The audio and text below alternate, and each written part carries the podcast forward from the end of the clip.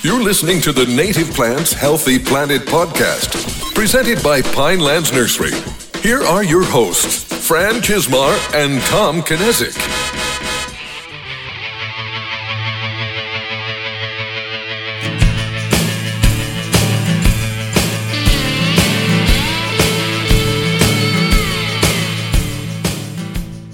Welcome back to The Buzz, brought to you by the Native Plants Healthy Planet podcast, presented by Pinelands Nursery. I am Fran Chismar. And I'm Tom Knezick, and today we're buzzing into episode 194. We're getting and, close uh, to that milestone. Yeah, but close to and 200. we have a lot of great native plant articles and, and We native have a- plants to talk about. The, some different native plants I, I saw, Fran. I- yeah, I just was thinking the same thing. I saw your plant as I was going through. I was like, oh, we both went in a different direction Oh, yeah. today. I Yeah. like that. But uh, but before we get into all that, we like to do some follow up on past episodes. So, We have a lot of follow up, and we have a lot, yeah. Uh, Fran, where would you like to start? Uh, you know, if I could, before we get into the other other stuff, I just wanted to say thank you. One to you for suggesting. I I know part of it was we were in a pinch, but for suggesting on doing an episode about me, and I really didn't think anyone would find it interesting. so I'm kind of really like humbled by the response. I just wanted to say thank you to everyone who posted and DM'd and texted and, and gave comments. And it was fun kind of going down memory lane and enjoying some of that stuff again. And I, I hope that that it can serve as inspiration for someone starting their journey, knowing that mm-hmm. really where I'm at now kind of took was 35 years Yeah. or 50 years, 53 years in the making, but really changed over the last four years. Yeah, So- it it really was a, uh, a break glass in case of emergency episode um, when I wrote it. It Like I like I said during the episode, I wrote that two years ago. I wrote the the questions, and but they were still applicable, and I think it was better later. And I think it was more interest to people later too. Yeah, it was one of those things where if we had started out and that was episode ten, known, I don't think people would have. I agree. Uh, found as much is as it found your story as impactful. Yeah. I don't think the story is any would have been any less. No, good, it would have been but- the same yeah. story, but um, but I am prepared for a Tom episode in the future. Like I, I feel that you are very deserving of the same treatment, and that we should do that. And I think I wrote some questions that maybe you wouldn't be expecting. Mm-hmm. Some of them may be hard, Yeah, but Yeah, I think it will be a good, a, a really good episode. So at some point in the future, there will be. I know a lot of people asked for a Tom Yeah. episode. There will be Yeah. a Tom episode. Yeah, that'll be another break glass in case of emergency episode. But if we, I want to, I want to make sure that we're we're having uh, guests that um, provide a lot of really good information, and Yeah. I think it, it is a And- cool and- thing to to offer. But it's a nice break and and Yeah. we're you know i think it was a, a, a great way to regroup Oh, yeah. and then moving forward we have a lot of great guests lined up over the next Yes, couple we do. months and then eventually you know we're going to run into an instance where we need an episode and i think the tom episode will be a really good really good uh placeholder for that so but i wanted to ask you you just got back from utah I You did, just yeah. spent, uh almost a week in utah yeah, And, yeah, uh, I did almost spend a week in Utah, or and I- about a week. and I, I thought it would be fun for you to give an update, like kind of why you were there, Yeah. and, and Oh, yeah. how it went. Uh, so I, the real reason I went is uh, I'm involved with New Jersey Farm Bureau and uh, with their Young Farmers and Ag Professionals um, uh, program, and uh, new, there's a thing with the national, well, the National Farm Bureau or American Farm Bureau uh, conference was in Utah this year in Salt Lake City, and uh, with the young farmers and ranchers on the national level, they have a bunch of different like competitions. One of them was called Discussion Meet, where they throw out a whole bunch of topics, um, and then you're kind of given like an hour to say, "Hey, here's the topic," and they're going to get four or five of you in a room, and you have to discuss it, and, and that's it. And they basically judge you on your ideas and how well you can speak and all that. So there's Now- 37 people in it. I was one from each state. You can only do it once in your life. And you were saying that no one from New Jersey has ever made it to the second round. Yeah, no one has from New Jersey's ever made it to the second round. Okay. and uh, and that trend continues. I also didn't make it to the second round. Um, I had high hopes. I, Yeah. I really felt, and I know you felt pretty good going into it. yeah, You know, it was, but I'm sure. you're you you got to think of it this way. You have uh, the person who's the best at this in their state, coming to to do that. And now, so 37 states are represented. Um, New Jersey, like, and from Farm Bureau aspect, New Jersey Farm Bureau has about six to seven thousand members. Um, and then you have states like Tennessee, which is the guy from Tennessee won it all. Uh, they have like four hundred thousand members. So New Jersey isn't as agriculturally driven as a state. Um, we other states they'll have like a county competition leading to a state competition, and then then the winner of the state competition goes on. New Jersey's one of those where uh, oh someone wants to do it this year. Okay, let's Well, we let's do it. we also, you know, But- and I'm not saying that it's different because of the size, but we just had this conversation in Baltimore with someone saying, you know, locally the big farmers here farm maybe two thousand acres. Yeah. and they were Oh, saying, yeah. oh, by us the big farmers are farming ten thousand acres. You know, it's Yep. it's a little bit different the scale is a scale. lot Yeah, different. But um, but yeah, it's uh, it definitely also just going to the entire convention. Um, there's I think there's like five thousand people there, and that was a light year. They usually Wow. get seventy five hundred to ten thousand. Um, you don't walk out of there thinking, oh, they're just a bunch of dumb farmers. That's for sure. You have people who are really invested in their uh, their livelihood. They love it as a, a way of life, and they're really they're very forward thinking. Um, the the topics this year, just for, for to throw them out there, was one was all about water and like conserving water. Uh, you have one that was all about sustainability um, and how you can not only use on farm sustainability efforts, but then like actually how should you market those efforts. Um, one was about talking to elected officials. Oh. Um, I'm trying to remember the Which other is two. One actually was good- like all about like how do you you think about uh, agriculture in general? It's a very high capital, low margin industry. Um, land has not gotten cheaper, so you're yeah. If you well, Fran was just saying, if you want to have a big farm in New Jersey, you're still looking at like a thousand acres, and you're paying crazy prices for Yeah. that that property, Even for just to make farmland, yeah, yeah. make a uh, maybe if if you made a couple hundred bucks an acre, you're doing well. Um, yeah, so it's a and it- and it's something that everyone in the area treasures. They have opinions that are usually negative of what you're doing as an, someone in agriculture, um, but they much rather see it the space used that way than be warehousing or or developments of some kind. So I was just reading a book Yeah. where they were complaining about farmland being two thousand dollars an acre, and I was like, "How old is this book?" Oh, yeah. and I Yeah, looked; it was from 1979. I was like, "Oh, that's that's why." yeah, yeah. But so like just hearing the topics, like even though we're not a traditional agricultural f- farm system, like Yeah. I could see like you're, you're talking about water, you could bring up riparian buffers and things like that, or sustainability, oh yeah, or yeah. uh, that some of the other things you talked like easily.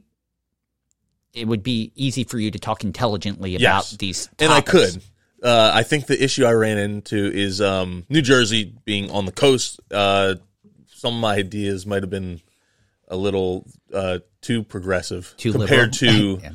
to compared to what the the general uh, average would be for for that organization, uh, especially with just with our industry and all that. So, uh, just- and you get you don't get your scores back, but you get comments back of what people thought, and that was kind of of I was well spoken. Clearly, um, I I was really commended on a lot of my ideas. A lot of the negative comments were or things that would need improvement, is how it's worded, were uh, were basically like, oh, you might have been hung up on this part of the the discussion too much, or or stuff like that. I was told I have a very intense listening face. Was another Oh, one. very, I was there's. It made me think of the picture when we had the photo shoot for uh, Nursery Management Yeah, Pro yeah. and the um, picture of us doing the podcast. Yeah, you yeah. have a very intense listening yes, face yeah, on. Yeah, But it's it seems like one of those things that had you been coached by someone that had been through it and could give you some of those tips that perhaps like it seems like some of it's like not a game, but like Yeah. there's a you were saying like there's a recipe there's yeah, a recipe There's a recipe. to how to do it well, and um, and I that I did not have the recipe going in, um, but it also some of it's just luck of the draw too. You you get to do two of them to see if you move on to the top sixteen, and then from there the top four, and um, and it it can really depend on who your judges are and who your competitors are. The first room I was in, I was like, oh man, this is actually not that hard. I there's a, a guy from Georgia who is really good, and then Um, then the rest of the group was like one of another one was really good, but not as good as the guy from Yeah. Georgia. And then you had two that were maybe a little bit uh, not as as comfortable public speaking. And then the next group I was in, two of them actually made it on. One of them came in second in the entire Wow. thing, and um, yeah, but they were all really polished, and I I was definitely on the lower end of that group. Gotcha. But uh, yeah, it just depends. But it's luck of the draw. It's not a. It's not like it's. But it's a Yeah. it's a great experience. It's a shame you only get to do it once. It's a great experience, and I think it really prepared. Even though it was a like I did it for a day, that part of it, um, it prepared me or taught me a lot about how to to um communicate with people. Like I was and thinking, it's like because you really have it's you're not debating. You're you're talking and you have to be friendly. You can disagree with someone but you have to do it in a respectful way. It's like it really you go through it and you're like oh wow this is you feel like you like you really solved something at the end of the discussion. Which is all. It, it, it there's definitely a way to like present your ideas in a way that they're going to be yeah. like taken very seriously. Mm-hmm. Yep. Like, and I would imagine that's an art form.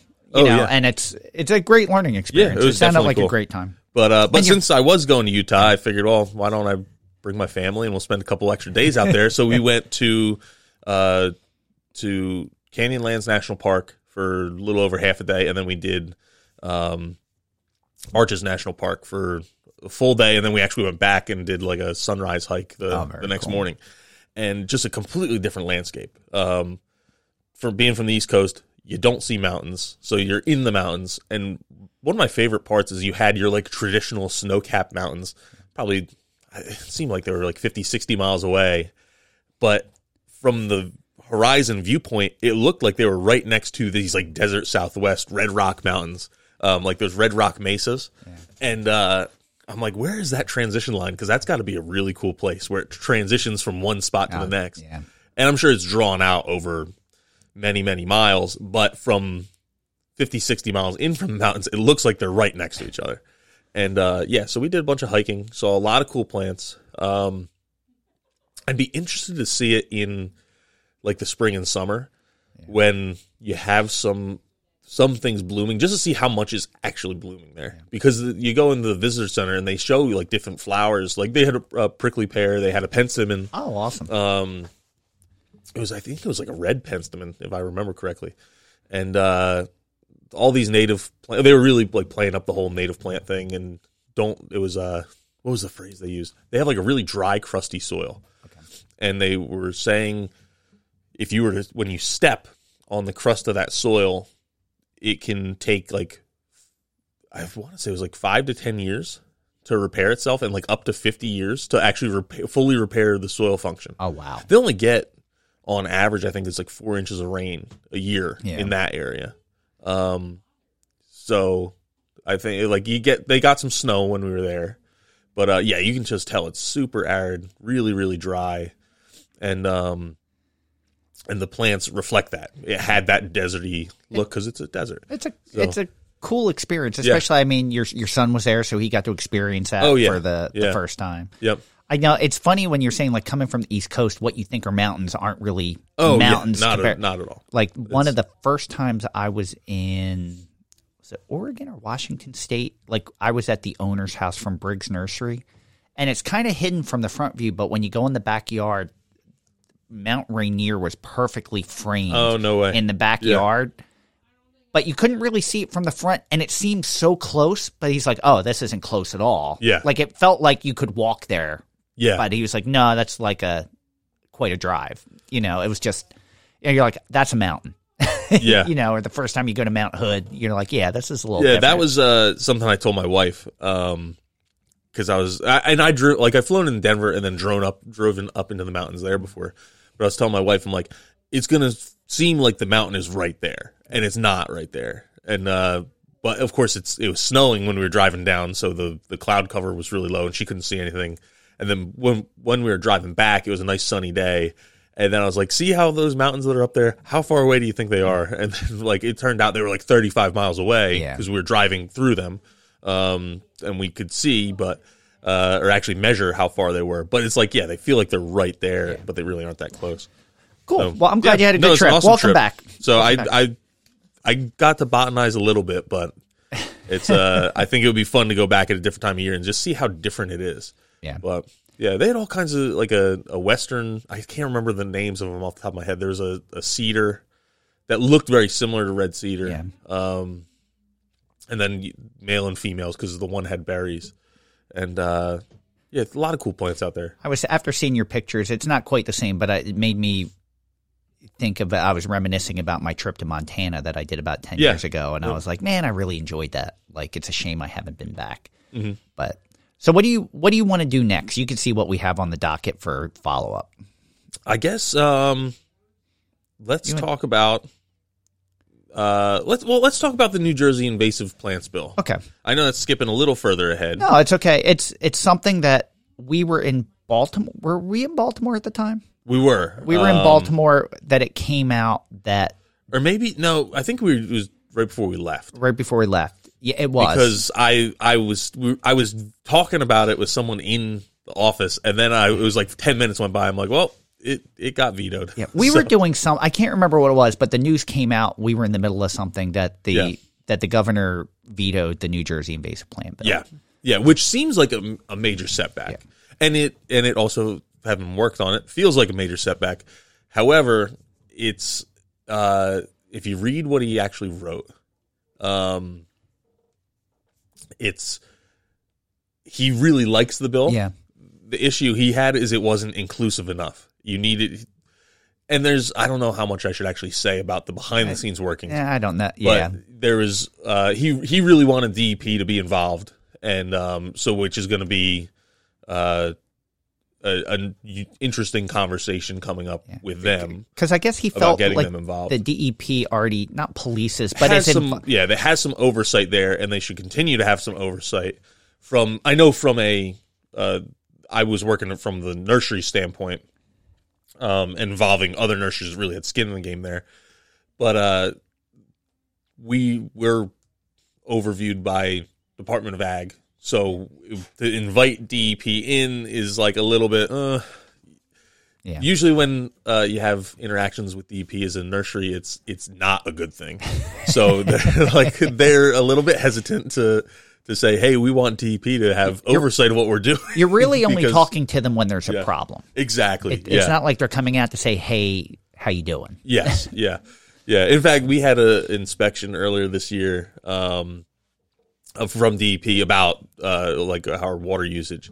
And the guy's emailing me back and forth. He's like, "I'm really excited to come out there because I really love what you guys do." And he's like, "I just hope I don't have to write you any any citations or anything." But um, We actually, actually, in the, Yeah. I don't know if you read it, it when we do listener shout outs or someone that's actually retired DEP that made a comment. So, yeah, so um, so no, it's Yeah. so it's it's not as if it's not going to happen. No, he- it just needs to be reworked. yeah, the governor wants it to happen, and um, he just he's like, I, "You're not doing this without the DEP involved." Yeah. And at the realistically, the if really pulling back the curtain here from conversations I had with people after the fact was he the original intention was to give a conditional veto, meaning that it would go back to the Senate and then they had to add in certain things that he wanted quick approval and come Yeah. back he'd approve it. So like add in the dep i think there's something else he wanted added in. Um and uh oh there was the last minute there was a with japanese barberry there was uh, a something that happened. There was exempt cultivars that uh that were then taken off.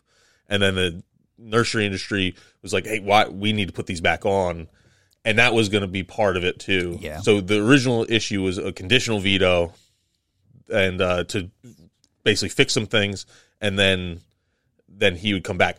The issue was this was on i think january 8th yeah. and uh it literally had like hours to do this. And there's like there's no way it's gonna get done so just give it a full veto and it, It was- had it had to get fully Yeah. vetoed. There was conditional veto wasn't an option. Yeah, and it was disappointing because of all the bills that were passed during that session, and there were only two bills vetoed, and that was one of them. But Yeah. after reading the description, you're like, I, I get it, Yeah. I understand. and I will uh, I I I've seen some confusion about the bill, bill online, um, and I just didn't want to get into a, a um, argument with someone. I And this is But- coming from Tom, like and and like Yeah. you're getting information from Tom who's involved yeah in this. There was some confusion that the bill didn't actually ban the sale of invasive plants, but some people get a permit to grow them, which is kind of how it appears to be written, but it's not. That's not actually what it's written. The permitting process is basically like, hey, we're researching uh, Japanese barberry berries for a uh, like a cancer drug, so we need to be able to grow them for that. Yeah. It's those are the kind of permits you get. There's there's another one where there's a grass that's used in sheep grazing. Okay. That's an invasive species, but the grass actually works as an antibiotic for the sheep, so that the farmer does not have to and treats like I some kind of stomach worm, I think. Okay. So it's like without the grass, the farmer is one paying a lot of money for the antibiotics, and two can't sell the product because it's Yeah. it takes longer for the antibiotics to work out of the system um, for them to sell it because they can't sell it with antibiotics in the meat, and um, so where the alternative is they just have this grass as part of their pasture mix. Gotcha. And um, so th- those are the permits. It's not, oh, well, I'm going to pay a hundred bucks and now I can grow and sell as much Yeah. Japanese barberries as I want. That is not the case. but that's how I kind of saw it iterated one time and on, or a couple times online. I'm like, no, th- it's actually banning the sale.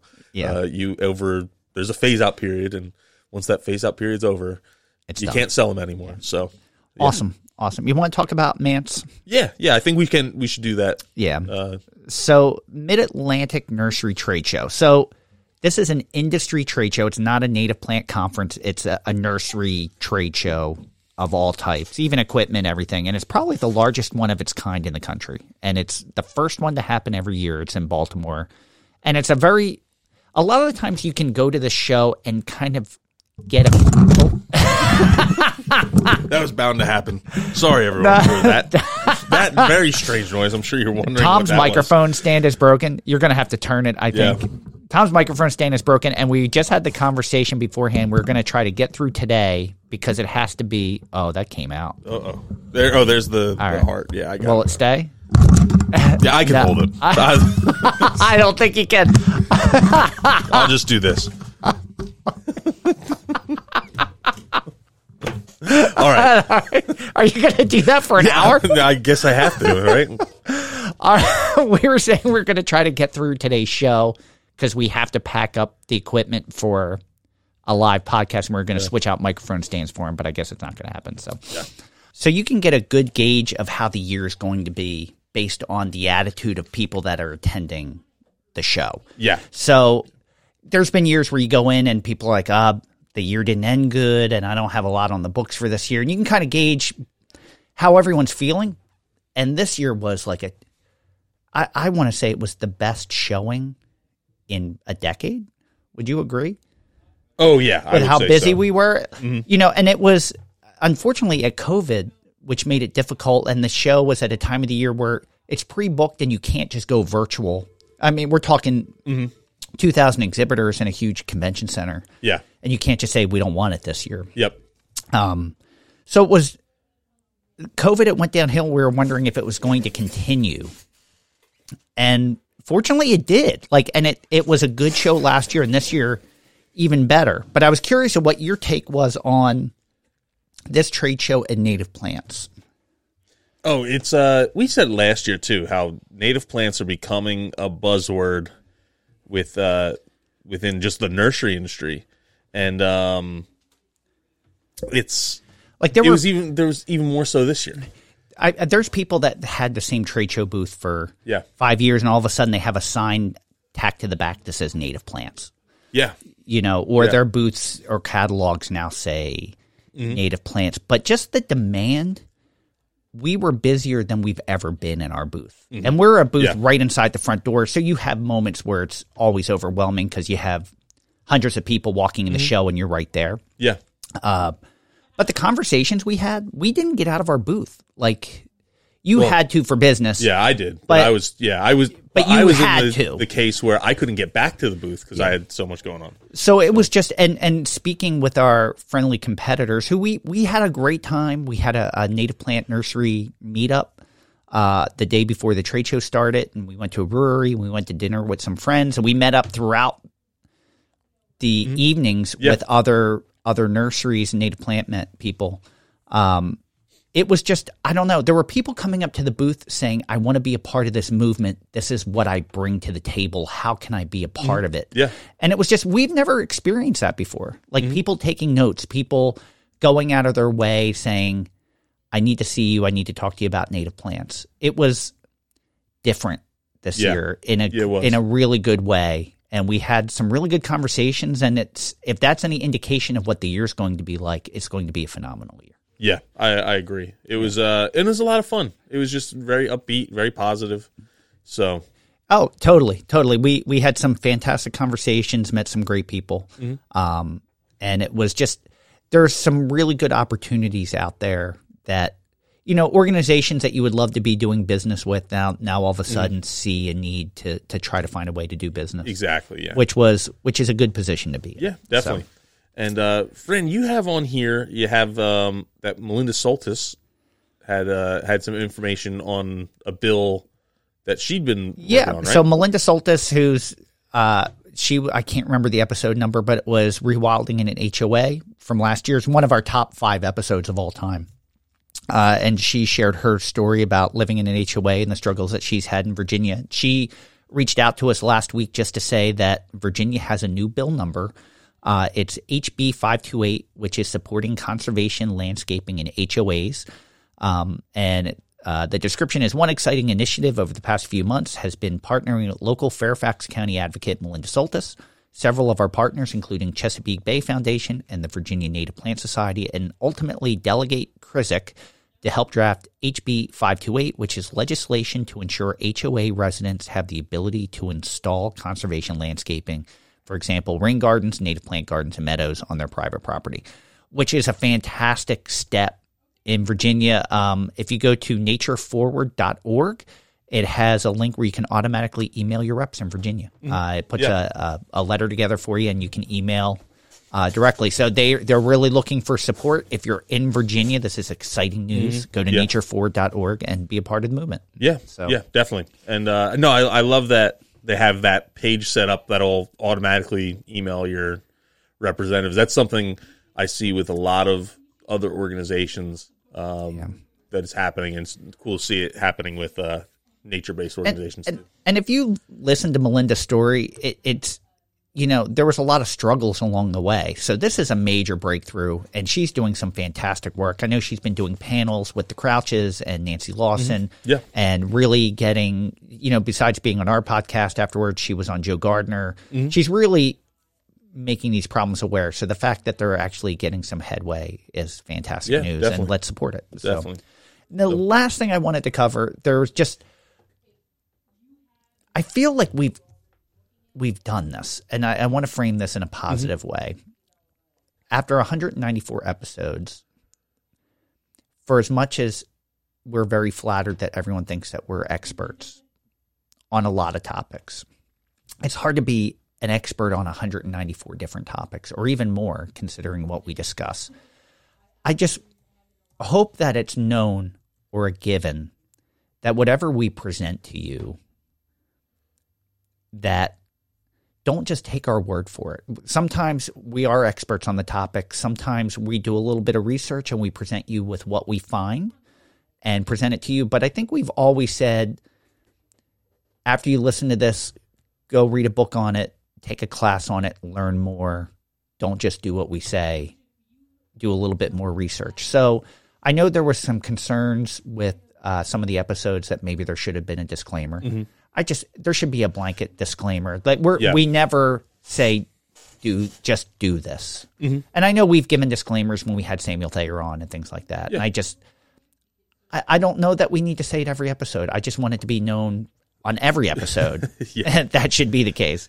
Yeah, it's uh it's we're I hope what we're saying sparks some interest, but like I, This I say this with every facet of life is look it up, try and verify it a couple different places before uh before you actually do it. So Yeah. um yeah. Yeah, it's um we we pres we've presented a lot of information over the last 4 years and and a lot of these topics, there's varying de- various degrees on how those topics should be handled. So you really do your research. Like I would, I would be really surprised if anyone, you know, and I've had people joke with me. It's like, oh, I should go out and test test mushrooms with the bottom of my tongue. Like, no, please Yeah, don't. yeah. Please, please don't do that. You know, it's we. Uh, some of them are just our opinions. Some of them are our personal experiences. Um, and there's a lot of variables for a lot of these things. You know, and I know the conversation came up with the poinsettias. You know, it's it's uh there's a lot of variables in all these things. Oh, yeah. Yep. Please do your research. Yeah, Uh, and and when you hear something, this is what I encourage folks to do: is when you hear that we've said something and you you have uh, a contrary opinion and have um, resources to back it up, then yeah, reach out to us about it. I think that was a good thing. Yeah. With that poinsettia conversation, is I a lot of the things I saw in the um when I featured as my my plant, uh, which we're going to be doing coming up with that's hot this week, is uh, oh, there's numerous resources saying, hey, this is there, there's a myth that this is actually poisonous, but um, but there has, isn't actually any research showing that it is, and uh, and that's not me saying that. I was Colorado State, and I'm finding Texas A&M, University of Virginia, uh, Ohio State, uh, New York Botanical Garden, all have articles about this of research that was conducted saying that they fed animals and people poinsettias and never found a, a toxicity, but it is widely reported that it is toxic. But uh, but then you have people who wrote in saying, "Hey, we have contrary experiences," Yeah. and um, so yeah, and it's good to know that information. So if you have that contrary experience, and that we want to know about that stuff too, because it's it's good to. There's a book, Think Again, by Adam Grant, where he's one of the opening things is it's good to find out you're wrong because now you know you're one class one step closer to being right. Yeah. So yeah. And and we've we've come across this ourselves doing a native plant every day, doing research on a specific plant. How many times did we find contradicting evidence that one plant like this plant's toxic, but yet they used it to eat for the Oh, yeah. you know, it's like Yeah.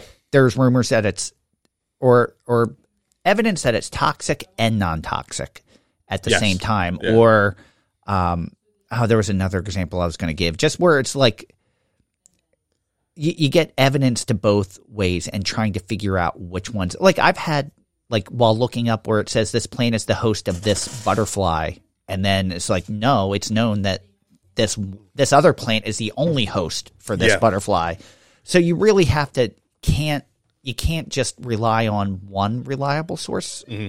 You have to really do due diligence and really go down the rabbit hole to make sure you're presenting at least the most accurate information you can. As a little aside here, one of the presentations, um, I'm trying to look up the, who the guy was, but one of the presentations at this Farm Bureau convention was he was a futurist, and a major topic he talked about was um, was how like 40 years ago how hard it was to get information Yeah. and now it is so incredibly easy but it's worse because it's so incredibly easy to get the wrong information too and especially when you have uh, people trying to manipulate Yeah. what you see and um and he was bringing it up in forms of like Russia and Iran are basically and with AI technology can make really really convincing uh, even live videos of things happening Yeah. And um his, his main point was uh this is you have outside influences trying to turn the American people against each other and and are doing that successfully in a lot of cases as we saw with the 2016 election 2020 election now this 2024 election sure is going to happen again. Um he's like we are not we should not be fighting against each other because of an outside influence.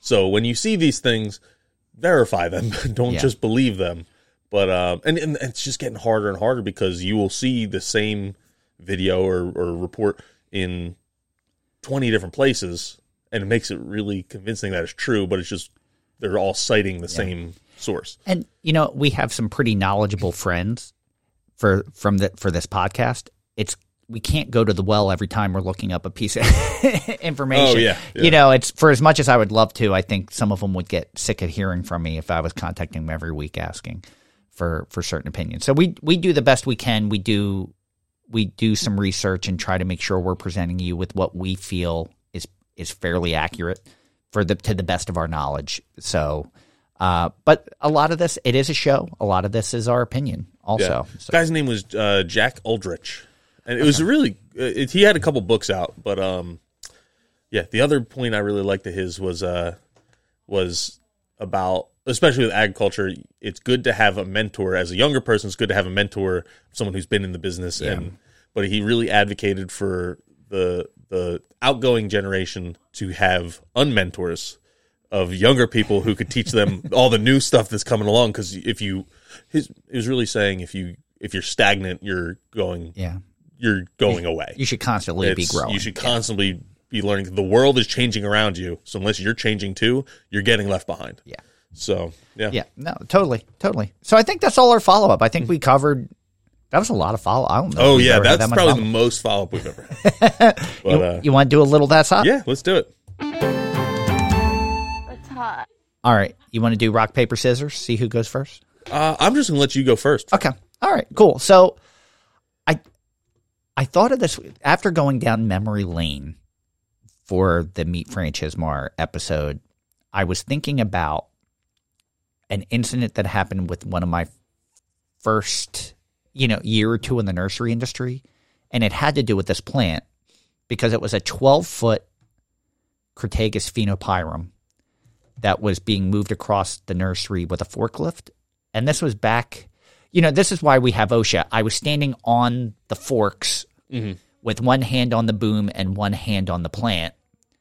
And the the ball of the tree slipped through the forks, but the forklift operator wasn't paying attention and pinned my head between the boom Oh gosh, and the Yeah. tree. And Crataegus phaenopyrum has thorns on it that are an inch to two inches long, Mm-hmm. and one of them nearly completely pierced my ear. Like Oh, it was. Yeah. So I was a little bit of a bloody mess, and I'm like, I want to look up this plant, and it is native. Like, and it was. It's Mm-hmm. not something I've ever seen on a spec. Um, and it's if you look at the BONAP map, it's very sporadically native. So the plant I'm talking about is the the long way around is Washington hawthorn, which is Crata- Crataegus phaenopyrum. It's sporadically native from southern New York to Florida and western Missouri. And when I say sporadically, it might be three to four counties in each state. Really? Wow. Yeah. So it's not widespread. So it's it's pretty specific.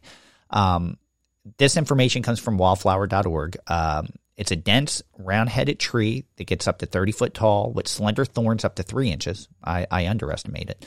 Uh, broadly triangular, deciduous leaves turn yellow to orange or scarlet in the fall.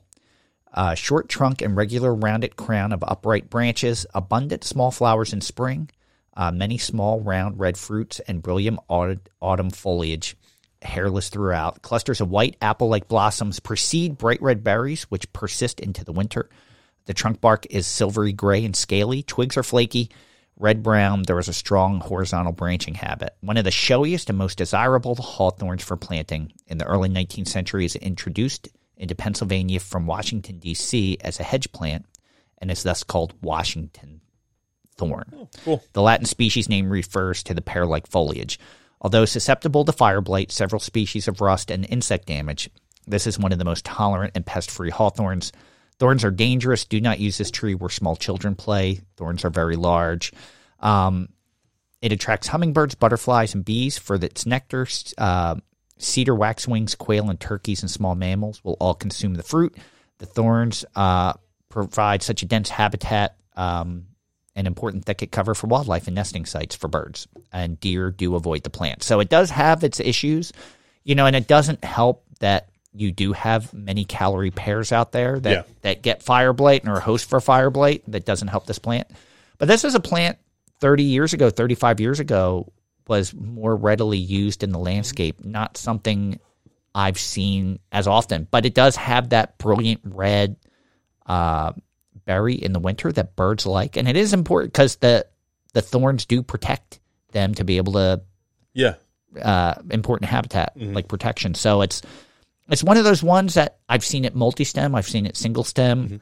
I don't know how easy it is to find in the the trade anymore, but it's it's a great winter plant. It has Yeah, great very cool. structure. The thorns are kind of cool. The red berries, the white, the small white flowers in the spring, Yeah. kind of like what you would picture on a chokeberry, um, but in more clustered form. Uh, Mm-hmm. Okay. So it's Yeah. It's a pretty cool plant. If if if you get it, I I would love it. It's just so sporadic in its native Yeah. habitat, and even looking like it seems like it's more native in the mountainous ranges Okay. of New Jersey Yeah. than the coastal plain, maybe cool. more Piedmont. So Yeah, and ah, that sounds like a really cool plant. It's one I'm not familiar with. So yeah, and Yeah. it's native to New Jersey, so it's it's kind of cool. It's like, and when I say it's native to New York, it's at southern. It's like Westchester County. Okay, like it's at yeah. southern tip of New York. So Yep. we're really almost at its northernmost gotcha. northernmost Gotcha. range. So, and I, I see. I, was this uh sparked by your trip to this was to sparked Utah? my my trip, friend, and uh, I've had so many great uh, species of plants to look at when I was, um, as I already said, when I was at the national parks in southeastern Utah. Um, but and I was like, oh man, which one am I gonna pick? And with, through one of our farm bureau tours, we visited a, uh, a sawmill Really? and I was like, "Oh, this is a much cooler story." I'm sure the those plants had cooler stories, but the guy had a really cool story about my plant this week, which is uh, Picea engelmannii, uh, engelmannii, uh, or the Engelmann spruce, Very which nice. is a, a definitely a West Coast plant. It's like Rocky Mountains west, um, and it grows at super high elevations as I'll, I'll tell you a little bit about here. The information I'm going to provide in this section is from Utah State, and that is the Engelmann spruce is a large tree averaging 30 inches in diameter and 90 feet in height. The crown in, is uh, pyramidal, with the top somewhat rounded and limbs extending to uh, to near the ground. Branches are in whorls. At very high elevations, the crown becomes distorted, or the whole tree may grow low and shrubby in appearance. The trees grow rather slowly, reaching mature size in about 150 years, but may live 400 or more years. Engelmann spruce is found in some of the highest and coldest forest environments in the western United States, characterized by long, cold winters with heavy snowpack and short, cool summers. Native Americans used Engelmann spruce for numerous purposes. The bark was often peeled into sheets and used for making canoes, baskets, and roofing. The fibrous roots were used to make rope, and the boughs and needles were uh, to make incense, body scents, and cleansing agents. Various teas and uh, poultices, I'm going to guess is how you pronounce that word, uh, were made from Engelmann spruce for medicinal purposes. Native Americans occasionally ate inner bark. Uh, now, what was interesting about this is, as we're visiting this uh, this sawmill, um, the guy who's running it, uh, actually, so was I forget how many generations he was. He'd lived in Utah, or his family had lived in Utah, but he said that his, I think it was his great grandfather, delivered the first load of lumber to Brigham Young when Brigham Young came to Utah really? to to build their settlement. So they had been there a long time, basically. Wow. Um, And he was saying, I guess a lot of the uh, the uh, lumber harvests that they do come off of Forest Service land, Okay. and they they're buying it from the Forest Service. And he's like, it used to be the Forest Service would go and mark the trees that you could cut. And uh, so you'd have like a, a lease on some acreage. They would go in and mark the trees that you could cut, and then you paid them for basically what you cut down. And uh, and then they would, then you're selling the lumber. Really important lumber species out in the western half of the U.S. He said now there is a uh, a spruce bark beetle that's killed a lot of these trees, and and we got to see some of the trees that they were cutting down that were killed. He's like now the Forest Service because of all these wildfires is just having them come in and cut down everything. So we, he's like, we got to cut down stuff that we don't even want um, for the lumber industry because we'd have to just clear it out.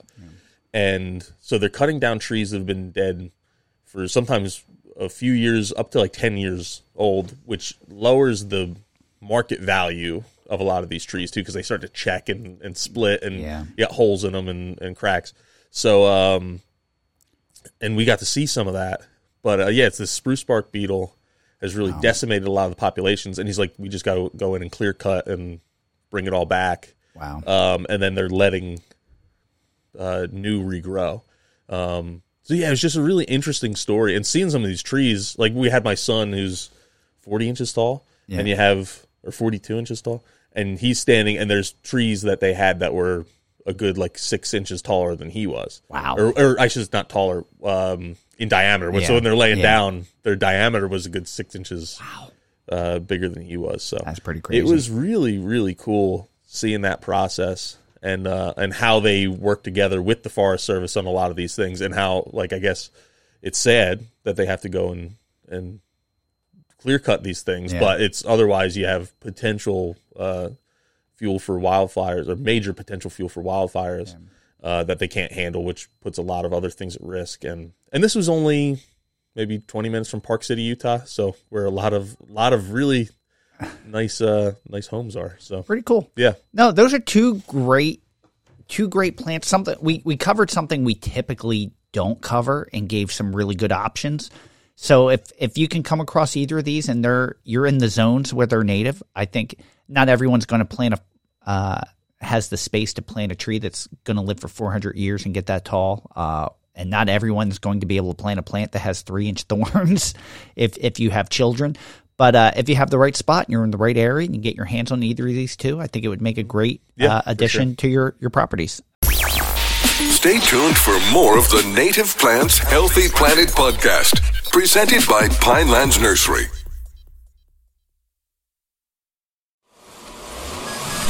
Welcome back to the Native Plants Healthy Planet podcast, presented by Pinelands Nursery. I'm just, for the sake of time, let's move on and do a little bit of this or that.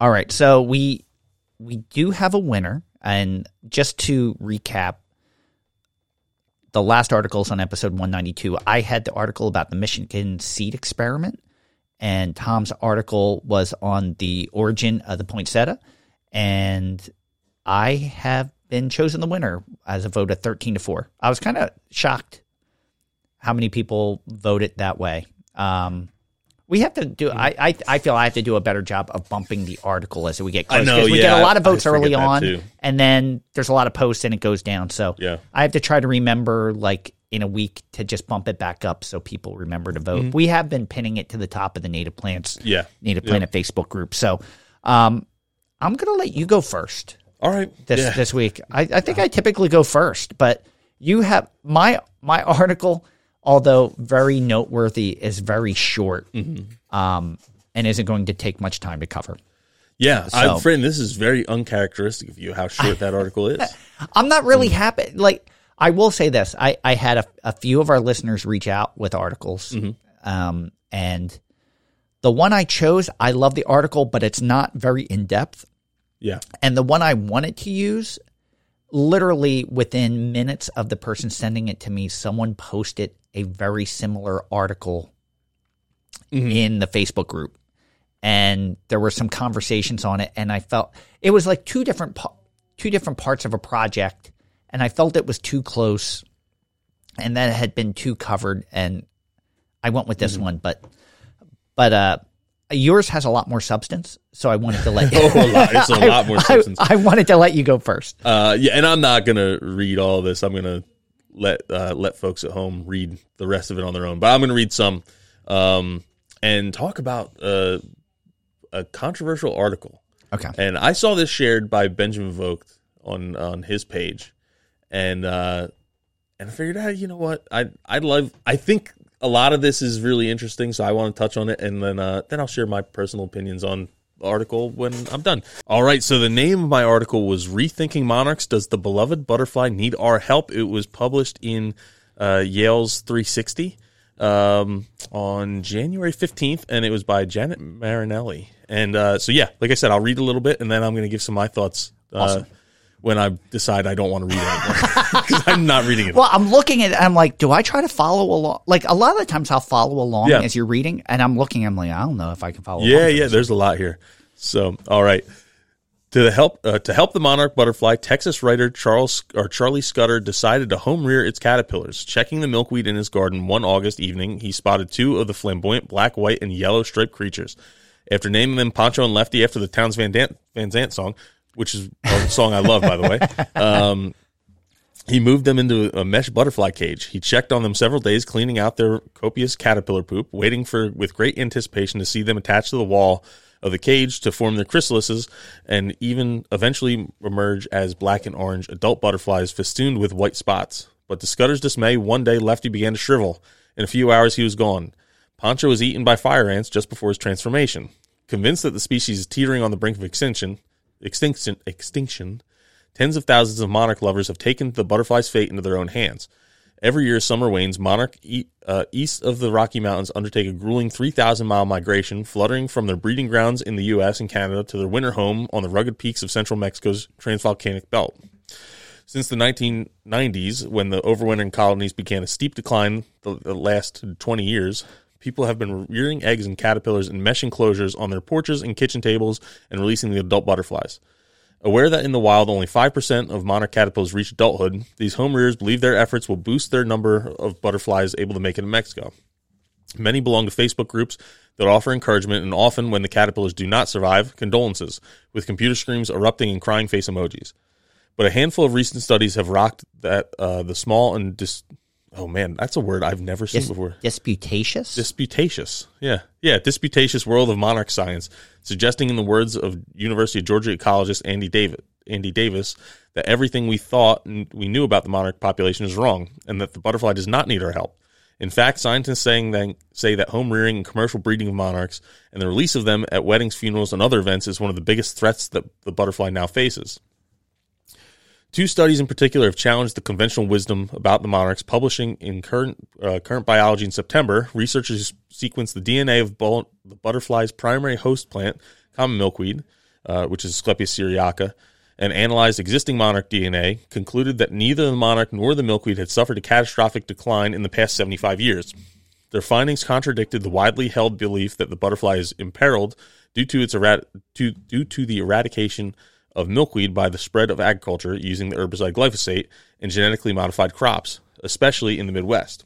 In a 2022 article, The Global Change Biology, a statistical analysis of the North American Butterfly Associations, which is NABA, a massive database, also found that the butterfly had suffered no sharp decline across its summer breeding range, as had been the prevailing view, and that the population there has actually increased by some 30% in the last 25 years. There clearly long, are there clearly are long-term declines in winter colony size, says Davis, a co-author of the study, but they do not appear to be affecting the collective breeding population of the eastern monarchs. Monarch scientists are split in two camps, with one group continuing to maintain that the loss of milkweed is threatening the butterfly in the summer breeding grounds, and therefore fewer butterflies are reaching Mexico. For this reason, they insist the species must be protected under the U.S. Endangered Species Act.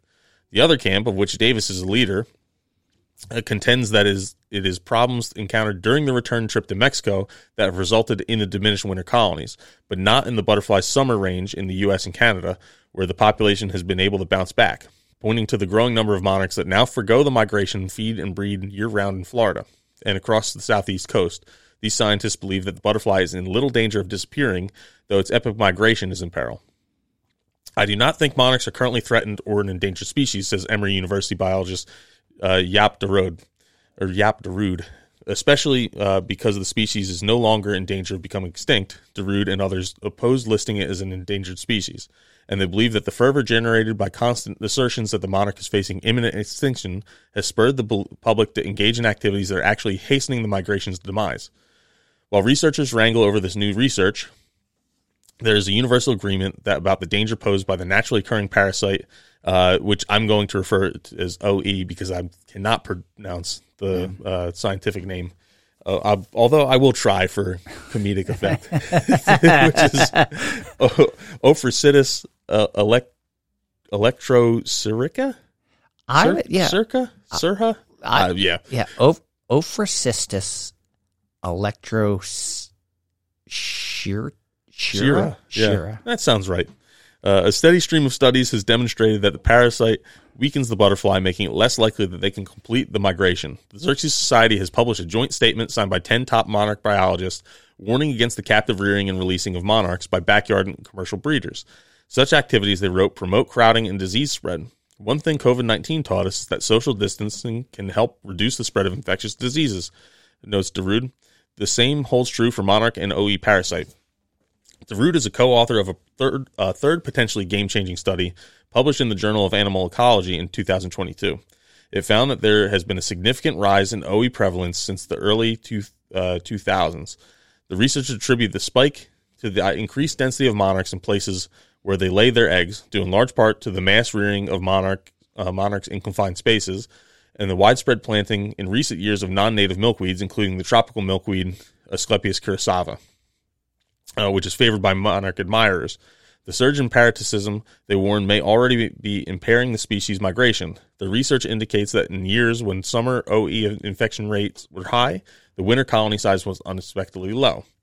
But emerging science has not dissuaded monarch advocates from engaging in potentially damaging practices. Uh, Donna Thompson, a hospice nurse who rears uh, monarchs in part to donate to grieving families for release at memorial services, and who launched a Facebook group, Donna's Monarch, Monarch, Donna's Monarch Butterfly Sanctuary, she says does not believe much of the research. I'm grateful that there are others who are willing to do what we can to help the monarch before it's too late, she posted in December. Otherwise, those scientists will be scratching their heads one day saying, I wish we had. You want me to keep going or should I, I pause there? That's that's up to you. I'm I'm so intrigued by this, and, and I kind of feel like it kind of even goes in the direction of the conversation we had to begin saying, Yeah. do your research. Yeah. Here you have multiple types of research on the same thing, and people believing one and not the other, and split, and it's. And that's not that the science changes, the information ch- or the, the calculations get better in uh, better information Yes. or different information. Yeah, yeah. And sometimes you can look at the same set of statistics and come to different conclusions. Um, I I feel like I'm studying to read or struggling to read a little bit, as I said No, the wrong word there. So I'm I am gonna pause there for a little bit, and uh, I do encourage everyone to read the rest. There's quite that's maybe half of the entire article. Yeah, and Um, and there's a lot of great information. It's it's one of those things where it just makes you. And we we come across this in on so many topics within our own field. How many times have we had the discussion for and against Phragmites Oh yeah. based on the Yeah. science and what it does? I feel that there's different camps on a lot of these things, and so much science that goes into, and it's how you decipher the evidence or how you decipher the the results, Mm-hmm. and it's it, it it can be looked at many different ways, and it's difficult to decide what's what, and maybe it's a combination of all. I I don't know. Like Mm-hmm. if if you had to pick a side right now, would you be able to, or could you? Me? Uh, so I I I don't know. I I I don't what I don't like um or something that I I think is is misguided is the uh like captive raising of monarch caterpillars. And I remember doing it. We did it as a uh actually I think it was my mom who started it with our school in 3rd grade and that was like a thing. I think may even still continue as they raise uh, monarch caterpillars and then release them, which I think from a school sake has educational value. Yes. Um, or it could have very traumatic effects on the children. but yeah, I always, I don't think that's um, necessarily the right, uh, the right move because you have a lot of folks who are, are well intentioned but not as knowledgeable that are are really taking a lot of charge there. There's and that's not saying that's the the I'm not trying to use that as a generalization. Yeah. I think a lot of people who do it are very knowledgeable about it, uh, Yeah. in addition to being well intentioned. But there's people who are well intentioned but not knowledgeable that are maybe causing more harm than good. I mean, for with without doing the survey myself, Yeah. I think it would be pretty or fairly easy to believe that there less Asclepias exist due to population increases and development and agricultural. Yeah. I would I would tend to agree or tend to think that there's a decline only because of defragmentation and loss of habitat. Yeah. I would think. Yeah, no, and I think that's where I'm like, well, I I would assume, yeah, that like so many other things, that because of that fragmentation and like you don't have the continuous uh, environments um, that that would be taking a, a or its toll on monarch caterpillars. Later in the article, um, and I was looking for this and I couldn't find it. They're actually writing how, uh, if you really look at the United States, you had European colonization. They came and chopped down a lot of trees or, or cleared a lot of habitats, which really caused a boom in common milkweed. And if you actually look at, uh, or if you look at historical research about the prevalence of common milkweed, we're way higher now than we were at, uh, like in 17 or 1610 or whatever Yeah. it would be, um, pre colonization, uh, as what they're kind of inferring. So because we changed the landscape and made a landscape that was common milkweed could thrive on. And with that came this boom in monarch caterpillars or monarch butterflies because they had one, way more food source, but it was really an artificial surge. And now we're looking at numbers that are coming back down to where they probably were historically, Yeah. according to some of these researchers.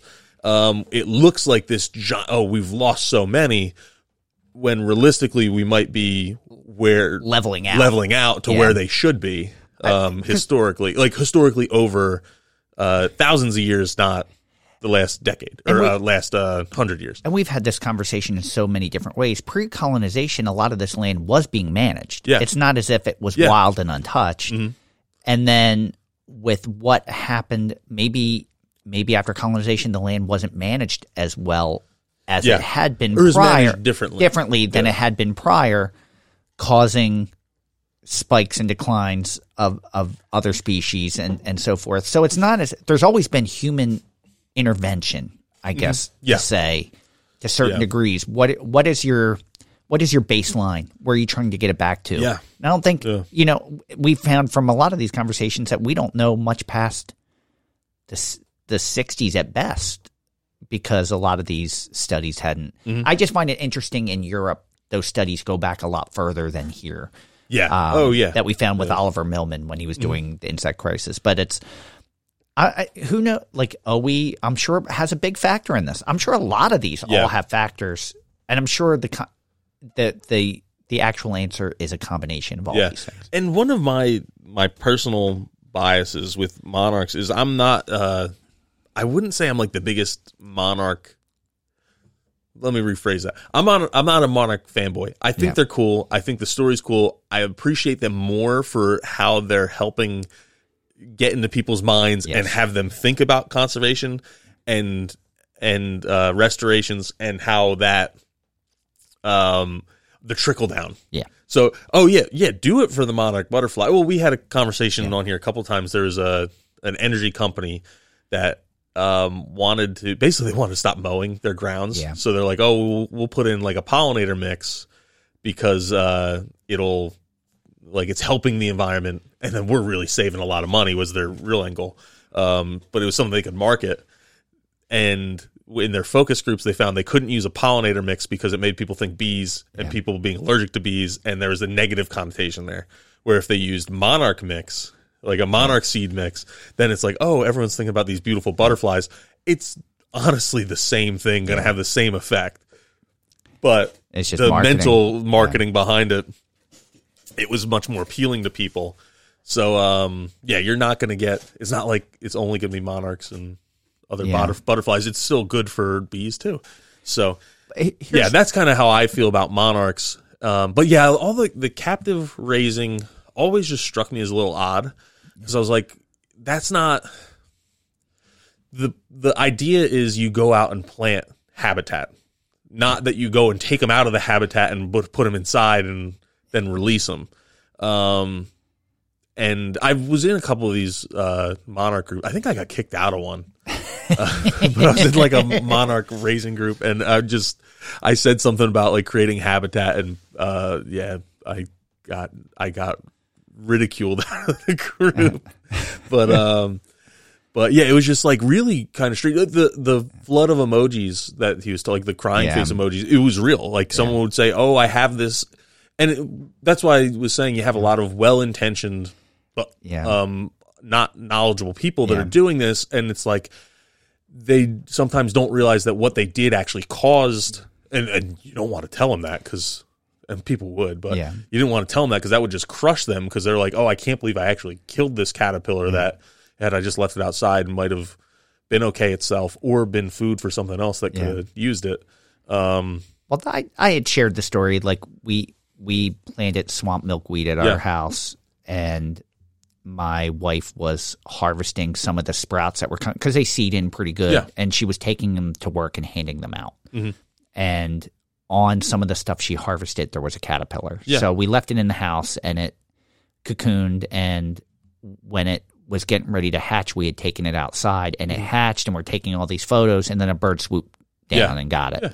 And I was like, you know, and Agatha treated this like a, a proud parent, and I'm like, well, that's the that's the food cycle. Mm-hmm. Yeah. you know, it, it did its job. Sometimes Yeah. it's getting Oh, to yeah. Mm-hmm. Mexico, sometimes it's feeding a bird, and it was it was a hard lesson, but Yeah. it was like, but if you plant the right plants, hopefully.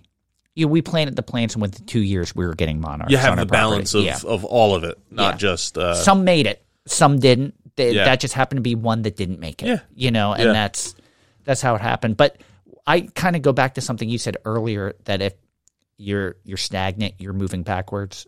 Mhm. If you're not moving forward, you're moving backwards. yeah, I love that the science isn't just saying this is what it is, we're done.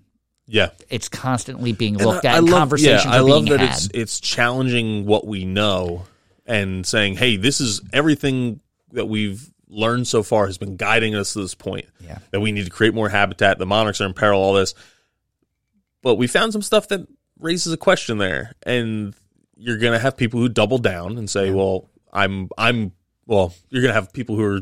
gonna say, Yeah. well, I'm not going to learn more. I'm going to believe what I know already and ignore everything new. Yeah. You're going to have people who say, well, I think there's a flaw in what you're researching is, so I'm going to try and find research that either proves me wrong or you wrong. And uh, and then you're gonna have the people on the other side that do the well. I oh this is really interesting. I'm gonna see well how much does this effect actually go, and um and it's all important. Well, at least the top two are important. You don't want to shut your mind off and say, well, I'm only gonna believe up to here, and then exactly. You believe or you yeah, don't. exactly. So no, I think this is a fantastic article, and it poses so many questions. Uh, it, it gives you more questions than there are answers, and I'm okay with that as long as the conversations are being had. It's all about the conversation. So I guess technically it's not, but I appreciate the conversations and where it will, will Yep. lead us. So my article not as long, um, and it was recommended to me. I wanted to thank Curtis Honeycutt for kind of bringing this to my attention. It is called "The World's Oldest Forest Discovered Near New York by U.S. Scientists." Have you seen this one? I have don't- not. No. The interesting thing is the article's from the BBC Yeah. uh, UK, and I tried to find more on this, and every article I found was a rehashing of this article. So I Yeah. couldn't find additional. I really was hoping to be able to expand upon it. Unfortunately, I wasn't. So I hopefully in the future we will be able to. So, um, scientists at a university in the U.S. said they've discovered the world's oldest forest. The team already knew the ancient forest existed, but this is the first time it was properly investigated to find out the ages of the plants and trees growing there. The forest had evidence of some very early plants being there. Some of these plants would have been even seen by dinosaurs.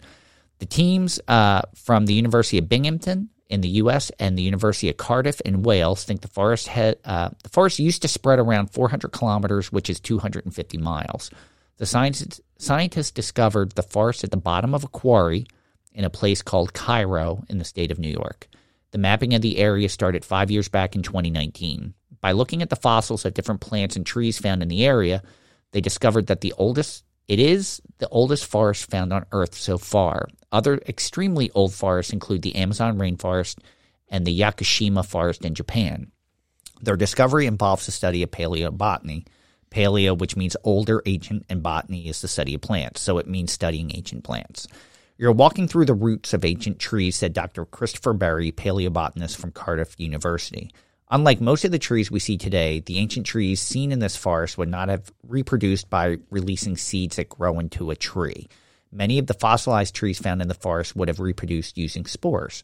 You might recognize that word from learning about fungi, which spread around and multiply by sending spores into the air.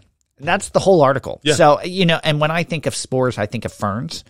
Um, a lot of ferns Mm-hmm. Yeah. reproduce via Yep. via spores. So I, I was hoping to find more about the type of plant material was there or how old they think they are. You know, the fact that this forest in New York at the bottom of a quarry could be older than the Amazon rainforest. I mean, there are plenty of areas of New York that are untouched. Are you familiar with Cairo? I've driven through it many times. All right. I think they pronounce it Cairo. Cairo? Which All I right. always thought was interesting. Cairo. but- So it's south of Albany. So it's the eastern Yeah. side of the state. yeah, kinda- it's uh, what's it, exit twenty one? I want to say off Okay. the New York State Thruway. We'll take you there, and it's it's right off. It's shortly off the exit. okay. Yeah. So it's like very small town. like southeast, southeastern, Yeah. or yeah, Yeah. Uh, part of New York State. It's like uh, yeah, I guess it's still considered the Hudson Valley there. okay. Yeah, So south of, um, like and kind of Catskills. I was going to say It's- Catskills, not Adirondacks. Yep. So makes you want to go and, and visit it, and it makes you wonder too if it's at the bottom of a quarry. Uh, obviously, it had been excavated at some point for Mm-hmm. Yeah. rock, so it's it's just interesting. I would like to know more, and I apologize that I don't have more to present. So that's all I got. Yeah. yeah, it's um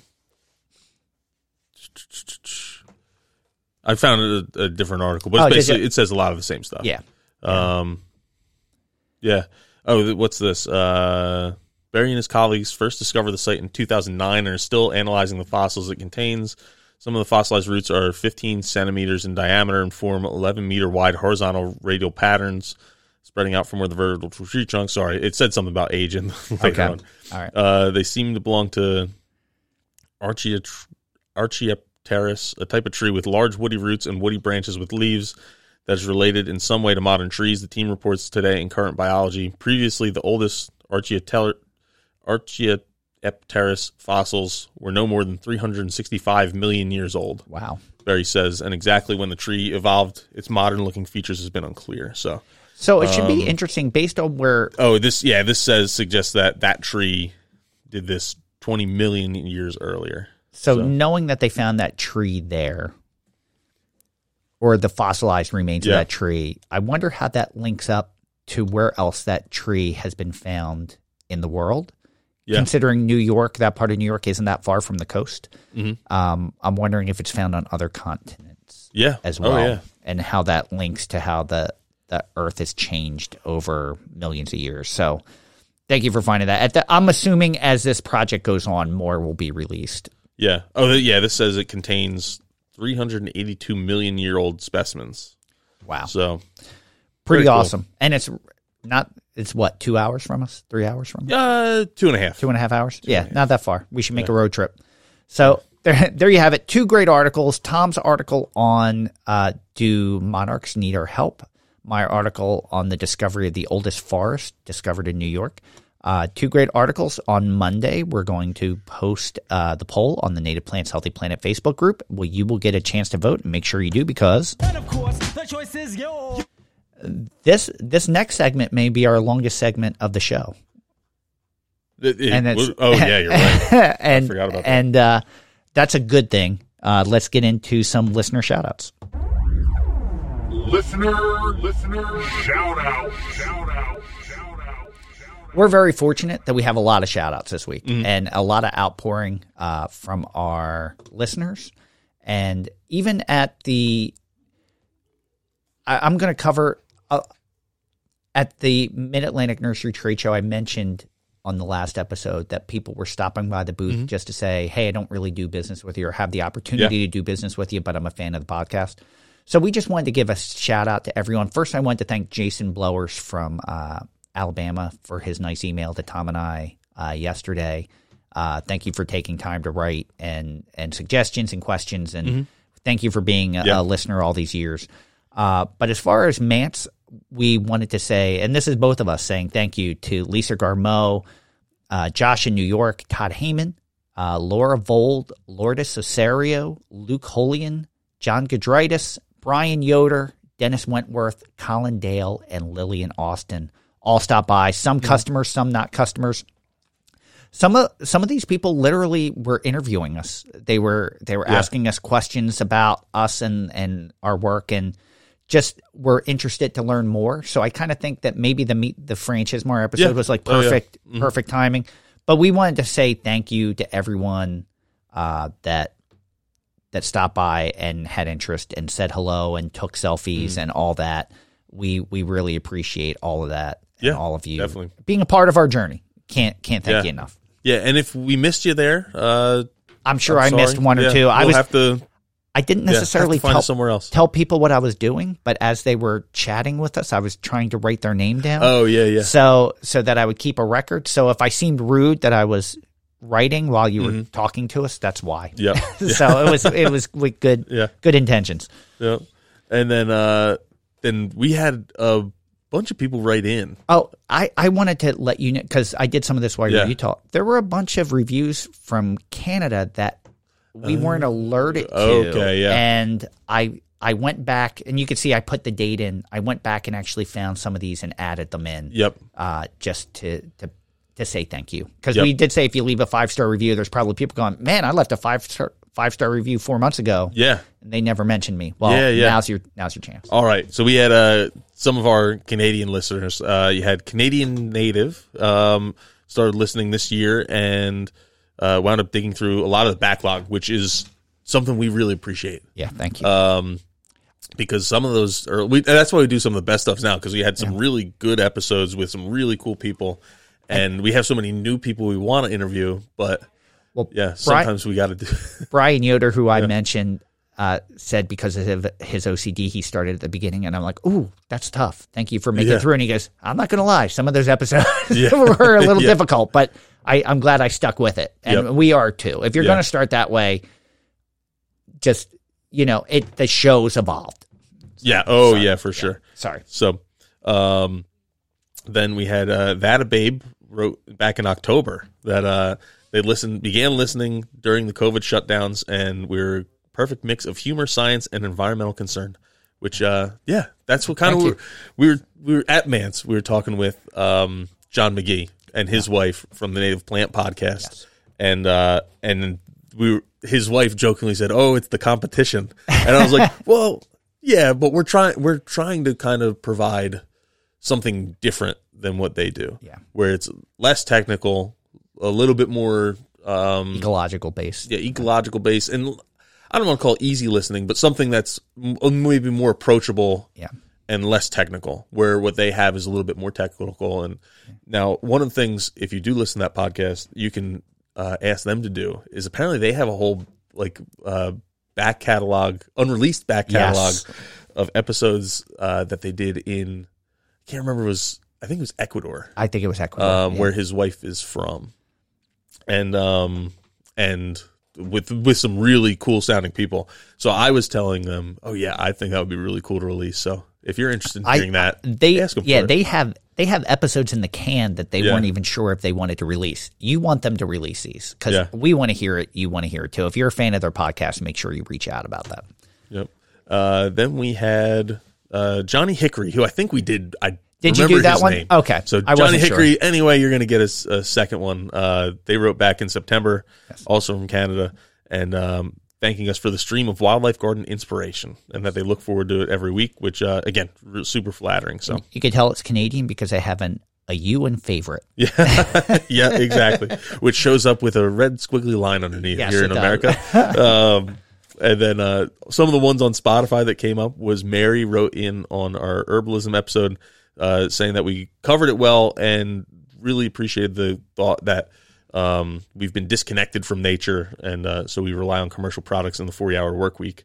And uh, which, yeah, I think that's going to be a new realm of of research that needs to be done is how we've uh, I don't want to say that we've been brainwashed, but like there was a purposeful disconnection by the uh, well by the European governments and then the American government with between native peoples and their way of life. That that is true. Yes. Like what rem- That is they had schools with uh, really terrible things would happen Yes. there. Um, that they would like basically kidnap children, bring them to these schools, and I can't remember the term that they used to describe the schools. Um, and uh, just to like teach them different things, and they would never see their parents again. Yeah.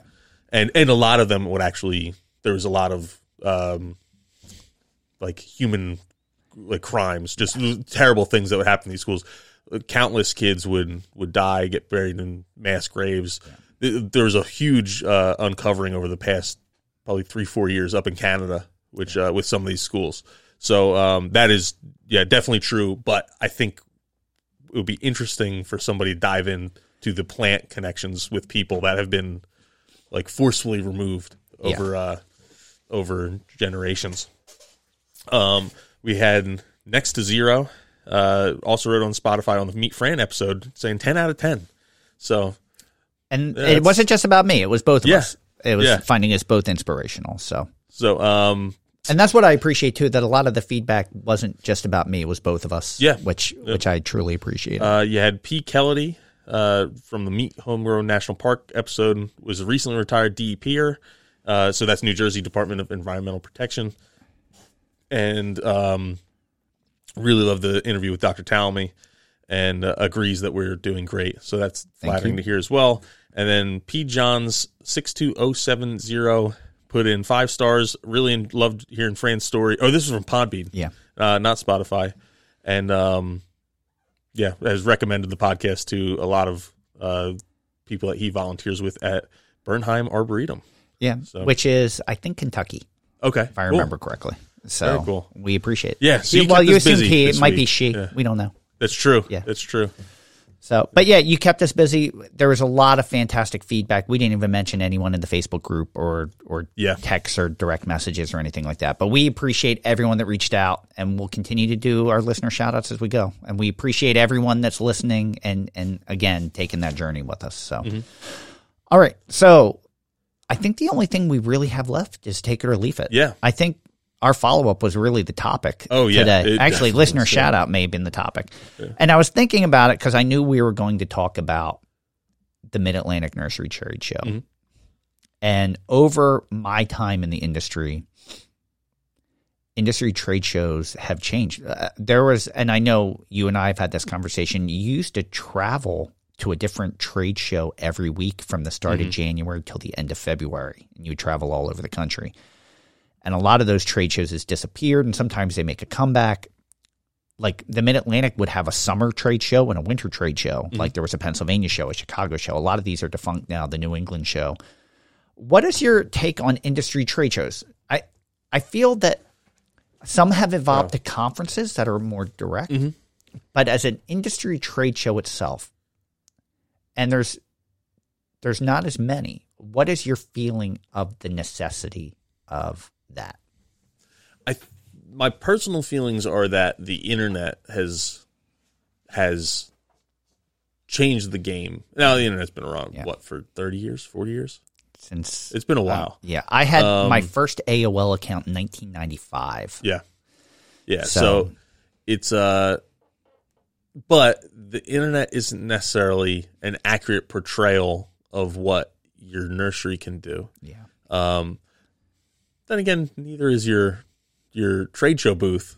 Um and your trade show booth is going to have much uh fewer views in a sense than an internet search could um potentially but at least you got to prove it. Like you, you can't say, "Oh, I have the top quality plants," and then not bring like Yeah. they better be the top quality plants if that's what you're saying. When you actually have to show them to people. Yeah. So, um, I don't.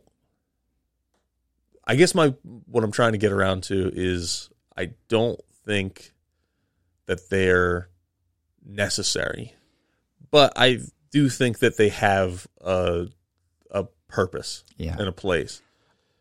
I I know- but I think that place is shrinking. yeah, I it's changed when when I first started. I remember in the late 80s you would go to these trade shows because sometimes these nurseries only had one sales rep east mm-hmm. of the Mississippi. So you maybe would only see your sales rep once a year and you would literally go to someone's booth with your order and wait in line to hand that sales rep your order. Mm-hmm. And I think I shared this story at one point.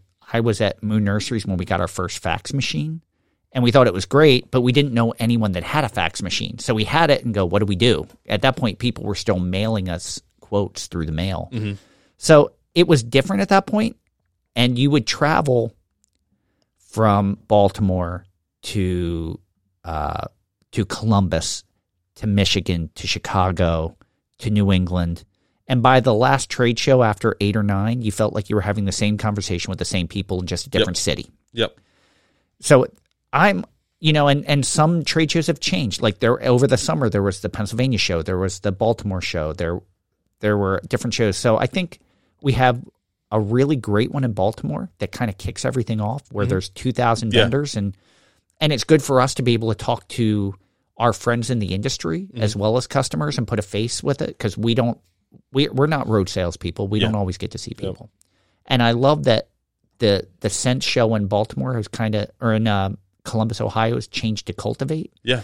and that's kind of taken a big presence in the summer. So you have one big winter one. Like there used to be ones. I think there was a summer one. I can't remember what it was called in out in the uh, the Pacific Northwest. I can't remember. Oh, the there's name. one called Far West. That's Yeah, Far West was out a- there. Yeah. but it's not what it was. Yeah. You know, it's um I, I like that you know, I know there's still one green and growing in North Carolina and I've Mm-hmm. heard that shrinking and and there's other ones. But I like that there's a big presence in the winter, a big presence Yeah. in the summer. Mm-hmm. And I kind of I would love to leave it at that. There's we're still busy every week going to conferences that are more geared towards Yeah. our Definitely. our uh, industry, and and I kind of like that because instead of one in six people coming to the booth that actually would probably have the opportunity to do business with you at an industry conference, there's a ten out of ten shot that that someone Yep. could do business Yep. with you. So.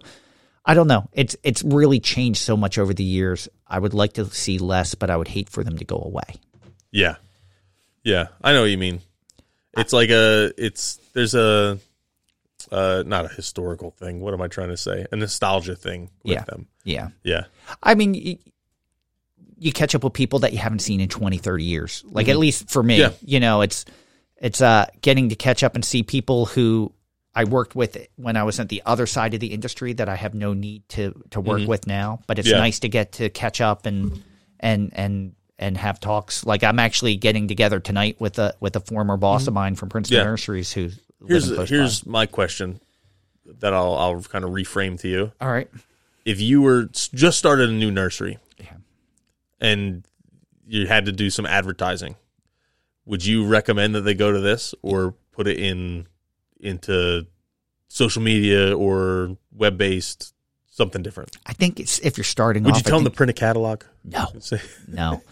You know, but although we, we have found in our experience that someone wants something to be able to walk away with. We tried to go all Yeah. Mm-hmm. digital and people would come up to the booth and they wanted something to have in their hand when they walked Yeah. away. Yep. You know, so we've learned from that. But I think you have to. And I think a lot of our friends are in that position and have done that. And I wouldn't discourage them from going. But we've also had friends that said, I don't need to be here any longer. My business is only in this part of the country and I don't have to travel to another state to talk to them. yeah, yeah, Um, exactly. So I think your results may vary, but I think if you're a new business, you can easily. I think they said twelve thousand people walk the floors Mm-hmm. of MANTS in three days. If you want to, your nursery to be seen by twelve thousand people, target it In your area. in your area. I think that uh, you know, yeah, you need a social media presence, you need a marketing presence, but doing that trade show is probably if, for an up and coming nursery is a is a Mm-hmm. Yeah. big deal.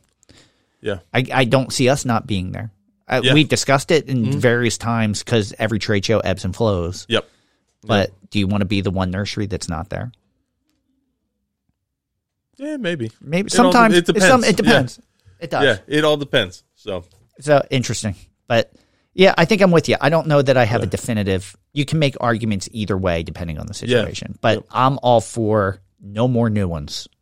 yeah. let's oh yeah, yeah, let's for sure. let's let's keep what we got. So, all right, cool. Well, that's going to wrap us up for this week. Uh, thank you for joining us today. We hope you enjoyed listening to the buzz. Thank you everyone for listening to Native Plants, uh, Native Plants, Healthy Planet, presented by Pinelands Nursery. I'd like to thank everyone for putting up with our technical difficulties today. This is one of the few episodes that we're probably going to have to edit just because we've had some technical difficulties. But uh, beyond that, big thank you to RJ Comer for our Buzz uh, intro theme music. Wouldn't be the sh- uh, same without it. Make sure you stream or uh, buy buy RJ's music wherever you consume music, iTunes, Spotify.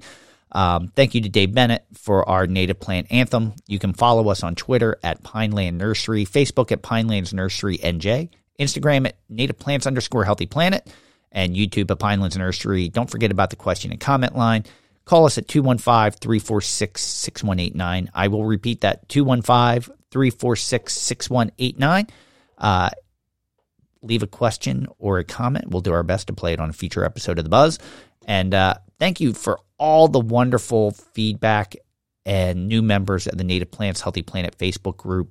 Conversations have been great. I actually, everyone gave me the opportunity to do a little bit more uh, uh, strolls down memory lane. I tried to share some of my pictures of my earlier years of to describe what I was or to explain what I was trying to describe Yeah. on the podcast. So I appreciate everyone playing along uh, and and humoring me on those. Yeah. So uh, you can buy Native Plants Healthy Planet merch directly at our website, which is www.nativeplantshealthyplanet.com. There's a link at the top that takes you to our store. Uh, I'm gonna what I'm gonna do. I we talk. I think we talked about last time. Is we have a legitimate clothing designer on our staff now, Uh, we've talked. and I'm like, why don't I just give her the login and just say, hey, when you got those times where you don't have something to do, make something, put it up here. Yeah, our So- our new logo and and theme is in effect. Yeah. Um, it's when when you go to Apple Podcasts or or Spotify or Podbean, you see our new logo, new artwork in the Facebook group. Mm-hmm. Uh, it's been rolling out slowly, but we're gonna slowly start retiring some of the old stuff, and there's going to be there's a huge opportunity Yeah. for new new very very cool designs. Yes. So uh, if you haven't already, please subscribe to our podcast, whether you're listening on uh, Apple Podcasts, Spotify, uh, iHeartRadio. bye bye Google Podcast. Yeah, it's there's, going uh, by the wayside, going the way of Stitcher. Yeah. So, um, yeah, do us a favor, subscribe. If you can, leave a comment or a, a five star review. Those go a long way. Do a little write up with that five star review, and I'll give you a shout out on our Buzz episodes, like I did. Had a very very long list today. So, um, uh, yeah. So that's uh, all I have, there, Fran. So Do you, uh, do you have a secret? I I don't have one in, in the can, but I oh I I have a I- bunch. I have some. Like, Yeah. so either or. You know, one of the things doing the episode last week, like it's funny how some of the memories flood back. Mm-hmm. Like, and some of the things I talked about, there's maybe a little bit more to them. Yeah. than what you know, and we were trying to keep that episode Oh short. yeah, yeah. But I was just thinking, like after I got off, I was like, oh, that's right. This actually is a part of that story, and this is part of that story. So I thought, in instances maybe where we don't have a Yeah. secret, I can expand on. Yeah, go some ahead. All right, Yeah, so um, let's see, which one do I want to do? So I had mentioned that how I looked.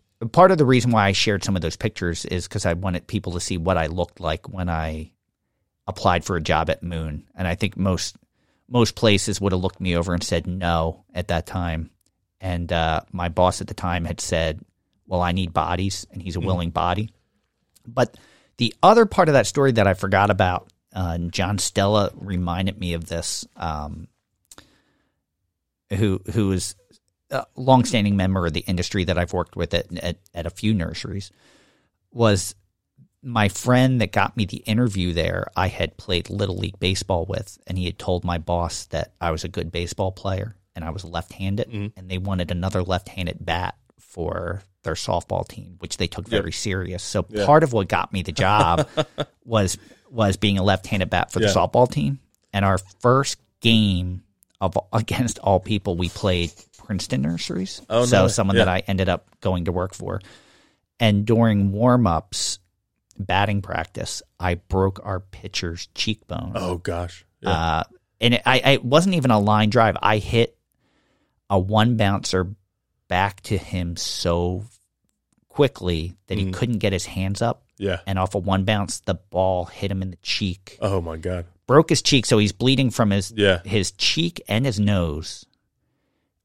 And he refused to go to the hospital until the game was over. so he didn't play, but he sat on the bench bleeding Yeah. and I just have everyone looking at me going, "Yeah, good job, Yeah. wait, good job." I'm like, I wasn't trying to hit him. Like Yeah. I'm taking batting practice. I just happened Yeah, to hit yeah. one up the middle. So kind of put like a little bit of a cloud over the Yeah. the first game. Did you So- win? Oh yeah, we killed them. Yeah. We killed them. So we we had a good game. We had some big bats on that team, so it was uh and we played at Princeton. They had a field. Oh, By the no time way. I worked Yeah. there, I knew where the field was, but it had no longer existed. Yep. But we played on their property, and it was. I, I just thought I'd expand upon that. Yep. Just little little tidbits. So, Yep. do you have one you want to share? No, we I, let's keep it at one. All right, and, cool. uh, but that is a good secret. So, Awesome. all right, cool. Well, with that, thank you, everyone. I'm Tom. And I am Fran. Thank you again, everyone. Uh, coming up next week, we are live coming from the New Jersey Total Pro Expo. Did we want to say who our guest is? Yeah. Oh, yeah. All right. So our we guest. kind of already did. Didn't yeah, I don't know if we said who. I Yeah. did. We give it all away. I don't remember. Uh, anyway, our guest is Steve Castorani from North Creek Nurseries, who's been a, a prior guest, Mm-hmm. but he's also the co-founder of American Beauties. And we're doing a deep deep dive on American Beauties. Yeah. And I think there's a lot of assumptions about this product. Mm-hmm. There's people that love it and there's people that question it. We're fans of, of Yeah. the line and and we we want to have those conversations where it's come from and where Mm-hmm. it's going. Yeah. A lot And of I- what I'm really interested in is I see, I said I'm in a lot of these Facebook groups and I see uh, American beauties misrepresented Yes. more often than not. And um, I think it's just uh, kind of dispelling some of the myths, saying, hey, here's what it actually is. And then people can make their own opinion up after that. But I agree. It's uh, just getting it all on the table so that there isn't incorrect information coming out about Yes. it. Yeah. Um, yeah. and we're excited. We're we're Def- we're friends with Steve, and we're always happy for an opportunity to sit down and talk to him. So, uh, and it will be in front of a live audience, which we're doing more and more often. Uh, Mm-hmm. Yeah. lately. So make sure you tune in next week for that one. Uh, we'll see you again next time, and until then, keep it native.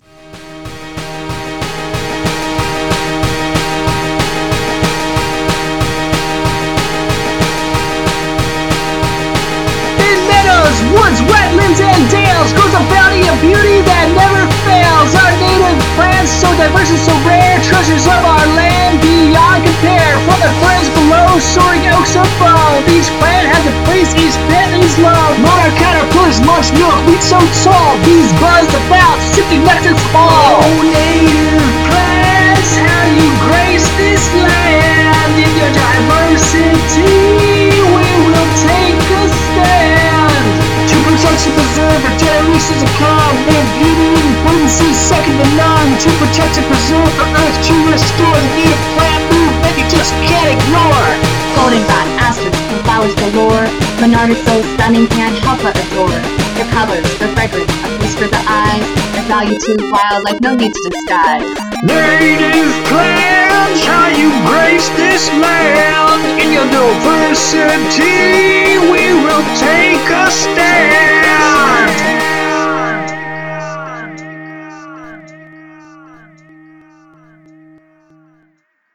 Thank you for listening to the Native Plants Healthy Planet podcast, presented by Pinelands Nursery. Remember to like, share, follow, and comment.